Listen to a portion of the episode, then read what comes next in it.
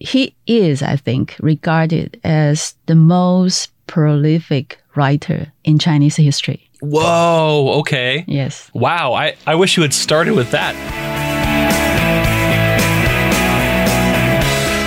Hey there, and welcome to Taiwan Talk, where we share the stories of people living in Taiwan. I'm Trevor Tortomasi, and joining me in the studio today is Dr. Lin Lijiang, the National Palace Museum's Department Director of Painting, Calligraphy, Rare Books, and Historical Documents. That is awesome. Dr. Lin, welcome to the show. Hi, everyone. so, the National Palace Museum, or NPM, I guess, has recently opened up a new exhibit on Wang Shizhen. Am I saying that correctly? Yes, very okay. correct. Okay, thank you. Uh, who is Wang Shizhen and why is his work uh, so important to Chinese history? Wang Shizhen was a scholar living in the Ming Dynasty around 16th century. Mm-hmm. Uh, he was born in 1526 and died in 1590s. But um, I think that the most important thing about him, he was regarded as the leader of a literary revival at that time. Now, this is during which dynasty again? Ming Ming Dynasty. Ming Dynasty, and that is after the after after the Tang Dynasty. Uh, so we have Tang Dynasty, Song Dynasty, mm-hmm. Yuan Dynasty. That's by Mon- uh, conquered by Mon- Mongol people, mm-hmm. and then the Ming Dynasty, and then come to the Qing. Okay. Okay. Now, listeners will have to forgive me because I, I, know that people learn this in elementary school or high school or, yeah. or, wherever in Taiwan, but I did not learn this growing up, so I'm, I'm having trouble putting them all together. But... Yeah, don't worry about that. Okay. Even my student can understand. Okay. Sometimes they just lose control. There's a there's a lot of dynasties. Yes. Okay, so in the 1500s, Wang Shizhen um, is this this key figure in mostly literature. You said literature, history, even collections. He was painting too, or he was mostly writing he's mostly he's a writer. He writes literary works like poetry and all kind of lyrics, but he's also a historian. He is, I think, regarded as the most prolific writer in Chinese history. Whoa. Okay. Yes. Wow. I, I wish you had started with that. That's a, that's a fascinating fact because there's so so so so so much history, um, and so much well preserved history too, which is something I think is is so amazing. Like that it goes back so far, mm-hmm. and you can still read all these kinds of things that people have been writing. Yes. For thousands so of years. That's the theme of our exhibition mm-hmm. that we title it as 写尽繁华. That he wrote so many things about the world around him. I think when he, when he was only maybe 30s, he wrote a book. He criticized all of the poetry, all of the poems in Chinese history. Mm-hmm. You cannot imagine how a person could read so many and have so many opinions on everything. Okay, so I'm I'm not that smart. If I were to criticize something, I might say, "Ah, this sucks." But what is his criticism like? Like this pointed, skilled literary criticism that he's is is worthy of putting in a museum. Like what is something that he might have written? Um, he liked to make a hierarchical order. He would say that who is the number one writer in Chinese history mm-hmm. and who is really good at writing Tang poems that's how he become famous because he is not just criticized on the historical figures, he also criticized on the people around him. So people really try to get his attention. If they can be putting on his list, they will become famous. If you can get him to criticize you, then it might make you more famous. yes. Okay, that's, that's pretty cool. Thing. He was actually um, a, a real genius. Legend has it that he remembered everything he read. And I know some people like that. Not me though. Not me uh-huh. either. Um, he only have to sleep for a while and then he become energetic again. Oh man, I'm so jealous of people like that too. Yeah, I think okay. the successful people have that kind of characteristics, mm-hmm. that kind of ability. Don't have to sleep at all. right. It's sort of a gift and a curse. But I imagine that because so much of his literary wit came from his like really pointed view of the world, I imagine that sleeping less might awaken that kind of a worldview in him. Yeah, the, the, the book I talk about when he was uh, he finished in his 30s, he said that just during the summer months he has nothing to do, so he read books and begin to write on notes, and then later on he just collect all those notes he written and then become a book. So I really envy that. if I Man. I need that. to I need to go back and organize my diary then. right, I don't have to. I, my book's already written. So the title of our exhibition is about uh, the writing he wrote and how he preserved the artistic movement at that time. It's really amazing. We will present to our audience about the legend between him and his rivals. Okay. you know, if you're going to be famous, you need some rivals. Yes. Okay. especially the, the first uh, the prologue is about how his father got killed by a very famous prime minister at that time just because of one painting uh, in, in chinese history uh, there's a very famous painting called Qingming Shanghe Tu up to the river in during the Qingming time. Uh, it's a very popular painting and people really like it. So it was created in the Song Dynasty around maybe 1000 years AD. And so when it comes to the uh, 16th century, this painting already a legend. A lot of people want to have it. And this famous prime minister, he was so powerful and people try to bribe him with all kind of artifacts. So he asked Wang Shizhen's father to get this original for him, but he failed. So this prime minister killed him. Oh wow. Because Wang. Shizhen's father. Yes. Oh man. Okay. So Wang Shizhen was so furious. He really tried to avenge for that. So all his life, he create a lot of things. The goal for his life, part of it is to revenge for his father, something like that. So it's the beginning of the exhibition. It involved one famous painting, the Qingming Shanghe Tu, mm. and also legend has it Wang Shizhen wrote an erotic novel to induce Yan Song, this prime minister, to read it. And while reading it, he might taste the poison put on the book. Oh man. they had really creative ways of attacking each other back then. Yeah, i- if you ever see the uh, so the movie, uh, the name of the roses, The name of the roses. I haven't heard it. What is it in Chinese? 玫瑰的名字. It was uh, created from a novel, so it's also about something that people read a book and got poisoned by it because they read it by using their how to say Is it like when they when they turn the page and they lick their fingertips in that? yes, Okay. yeah, something like that. I'm gonna be careful not to touch my books anymore. so this painting you were mentioning is that painting still around? Is it at the Yes, NPM? uh, it is still today Mm-hmm. in the Palace Museum in Beijing, but there are so many copies of that particular painting around the world, probably hundreds of them. And then even in the Ming Dynasty, in the 16th century, southern China, there are so many copies of it. So when Yan Song tried to get one of them, it's easy for him to come across a forgery. Wow. I actually suddenly have questions about forgeries. Um, when you're studying all these things that are at the, the National Palace Museum, do you ever come across something and realize that it's not the original? Or, Of course, oh man, many of them. that is crazy. And then what do you do? I guess you keep it because it's still piece of history, right? Yes, because um, the collection in the Palace Museum is actually an imperial collection accumulated by the Qing emperors. Uh, their subject will sometimes would give them what they can find. A lot of them are present, so usually the emperor will just take them instead of say, "Okay, that's forgery, kill him" or something like that. I mean, he'll just take whatever he can get because Yes. he's the emperor. He wants lots of stuff. yeah. Okay. So there's a lot of forgery in the collections, hmm. but still, we have the most famous paintings in our collection as well. Not all of them are forgeries, I have to hmm. say. okay. Well, yes, of course you have to say that because most of them are, and they're all part of real history too. So. yes. Okay, so just to be clear, this uh, exhibition on Wang Shizhen, um, it opened on October 5th, um, Yes. and it's running through December 25th this year, right? Yes. And then there will be a second exhibition Yeah. from December 28th through next year, March 21st. Yes. So I've been practicing. That's good. so, how much research and planning goes into setting up an exhibition like this? I think that the ideal time would be three or four years, Wow. but we are not living in the ideal world. So Right. for this exhibition, we spent about 11 months. If I could have more Oh, time, that would be wonderful.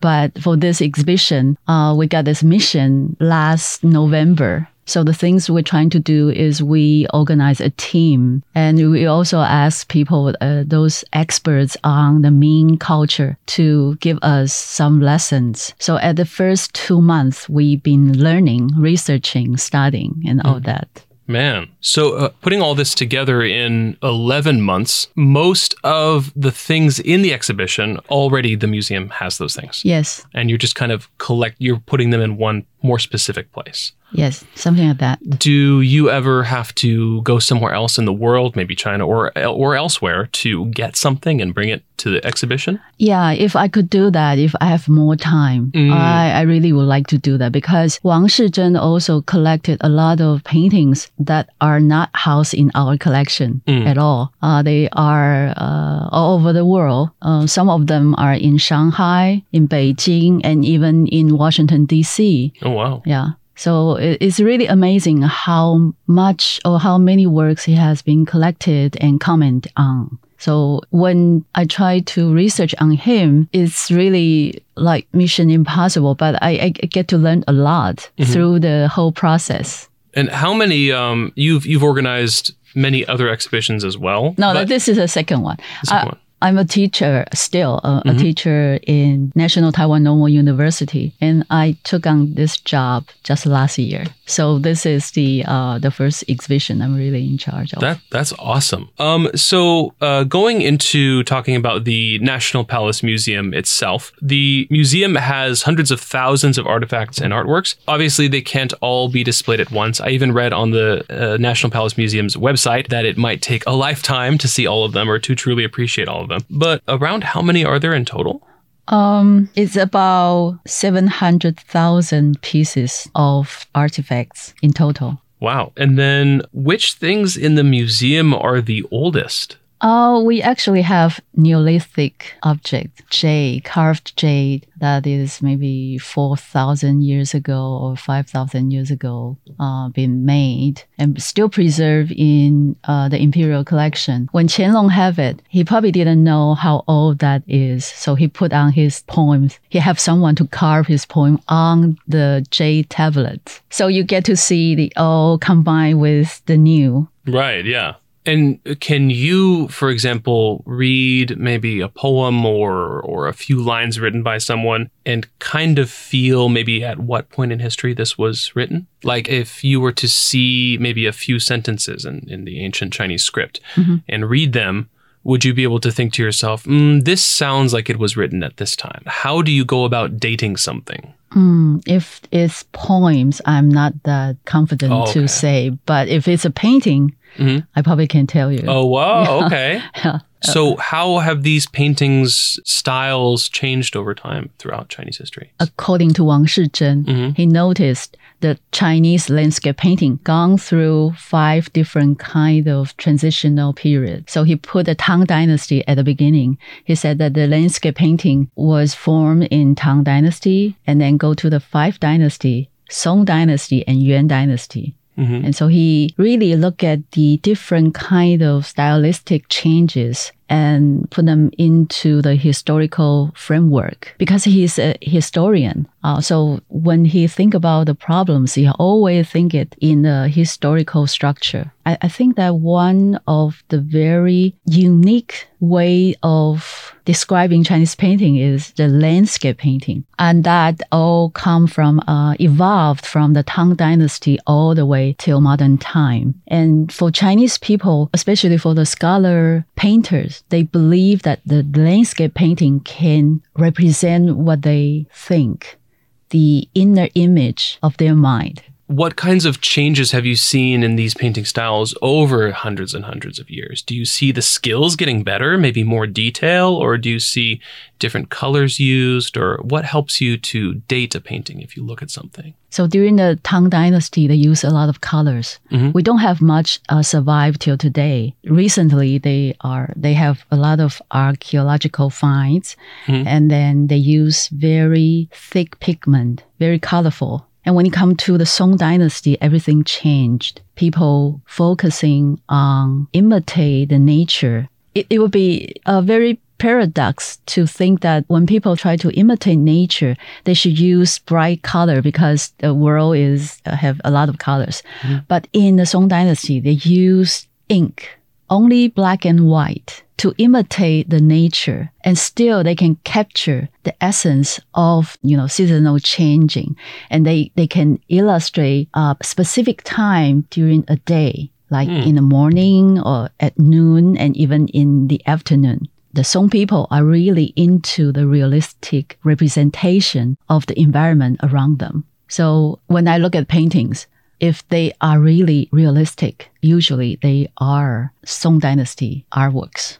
But when you come to later time, especially Yuan or Ming or Qing, they are more emphasized on the brushwork mm. of some particular painters. So at that time, realistic is not important. The very personal way of expression is the most important thing.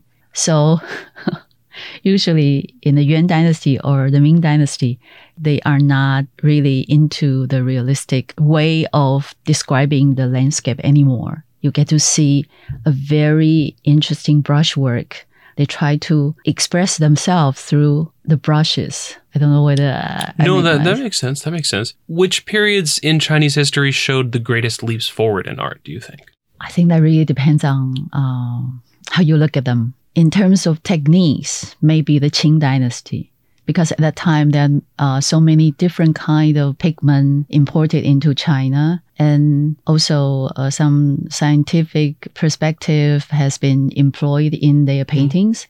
But if you look at the essence of the nature of the painting being recreated, I would say the Song Dynasty probably will be uh, the the most drastic change breakthrough from the previous time. And when people find these paintings, what kinds of places are people discovering them? When they uh, in China, when they mm-hmm. try to construct it, uh, new buildings, they dig up something, and then a lot of time they will dig up a Five Dynasty or even the Shang Dynasty, Zhou Dynasty, because so a lot of uh, discovery are actually uh, a rescued one mm. because of the new construction. And how are these things preserved? I, I, I imagine that when someone finds an old, old painting, mm-hmm. it doesn't look like how it looks now in a museum. You have to maybe work on restoring colors, or what's that process like? Have you been a part of that process before? Or no, I've been oh. reading it on books. Oh, okay, okay, that's fair. but because we have to, like the painting house in our collection are mostly handed down, mm. and sometimes we don't know exactly which dynasty they belong. So those archaeological finds are very important.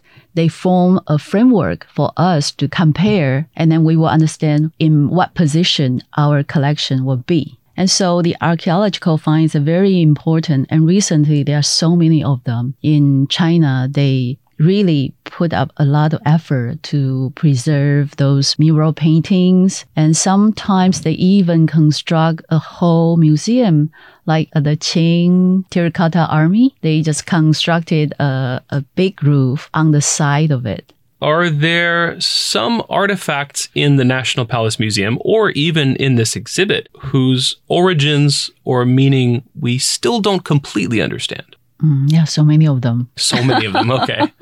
and also, for example, Ming Huang Xing Shu Tu, mm-hmm. uh, a painting depicted the Tang Emperor fled because of the rebellion of the other tribe. Usually, we, we don't even know exactly whether it's a Tang product or not the one house in our collection is supposed to be a copy done by the Song people. And so the exact meaning or the exact production of that still a mystery to us. But hmm. somehow we put it into our exhibition because Wang Shizhen talked about how the painting style changed from Tang to Song. So it's very proper for us to put this painting in this position to illustrate the Tang style. But for the painting itself, it still remains a lot of question to be worked on. Okay, yeah. I mean, a lot of the time I feel like maybe you have to just put up something that you know is very interesting, but then also go like, eh, you know, we think this is probably what this means, but part of it has been lost to, to history. Which artifact or piece of art would you choose to share with the world uh, if you could share only one? It's kind of like, do you have a favorite? Maybe you have a favorite. So quote. how much time do I have? okay, you have a lot. You can pick a few favorites. Um, I think it, one very interesting phenomenon is that at that time there are so many frustrated scholars. They couldn't really pass the examination to serve in the government, so they devoted their effort, energy onto art. A lot of them can paint. A lot of them will create dramas. So there comes a very important genre called literati paintings. And usually that kind of paintings combine painting with poetic artworks, or uh, they will just write, Write the poem on the artwork? yes. Okay. And sometimes they just documented why they painted such a painting. And it will be uh, a very personal records or the personal expression about their life or the literary gathering among their friends. So I think that it stands out uh, in the art world, around the world, uh, the Chinese literati paintings. And that kind of genre also influence Korea or maybe Japan uh, in the- in the East Asia world. And what do you So, call that in Chinese? The literati paintings? 文人画.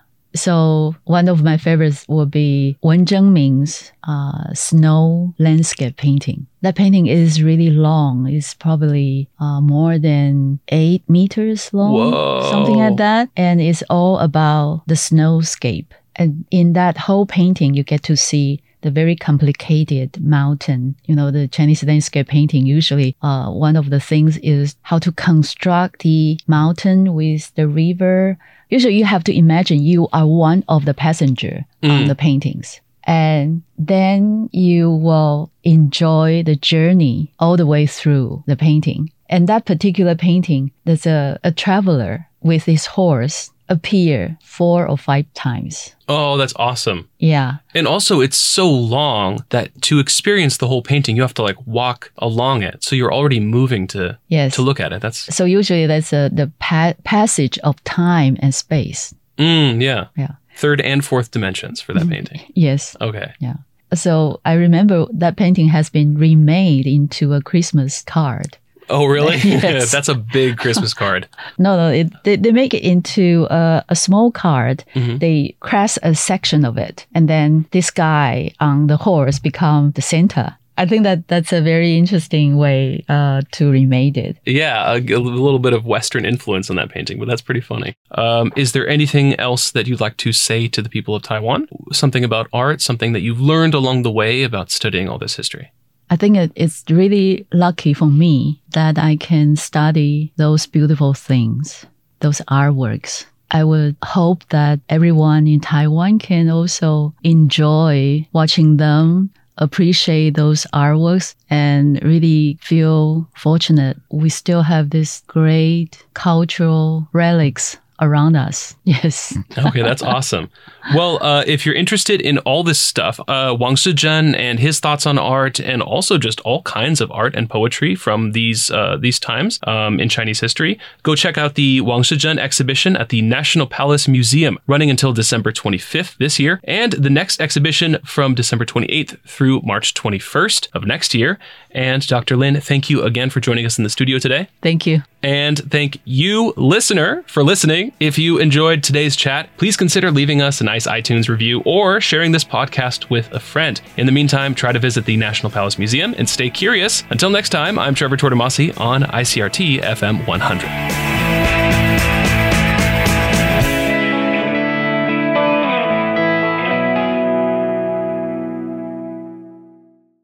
If you'd like to hear more from ICRT, you can check out our other podcasts. We've got Taiwan This Week, a roundup of the news in Taiwan every Friday, English in the News for useful English expressions explained in Chinese, and EZ News, spelled with the letters E and Z for simplified daily news. For some lighter news in both English and Chinese, check out News Bites and News for Kids. And if you enjoy them, tell a friend. Thanks for listening.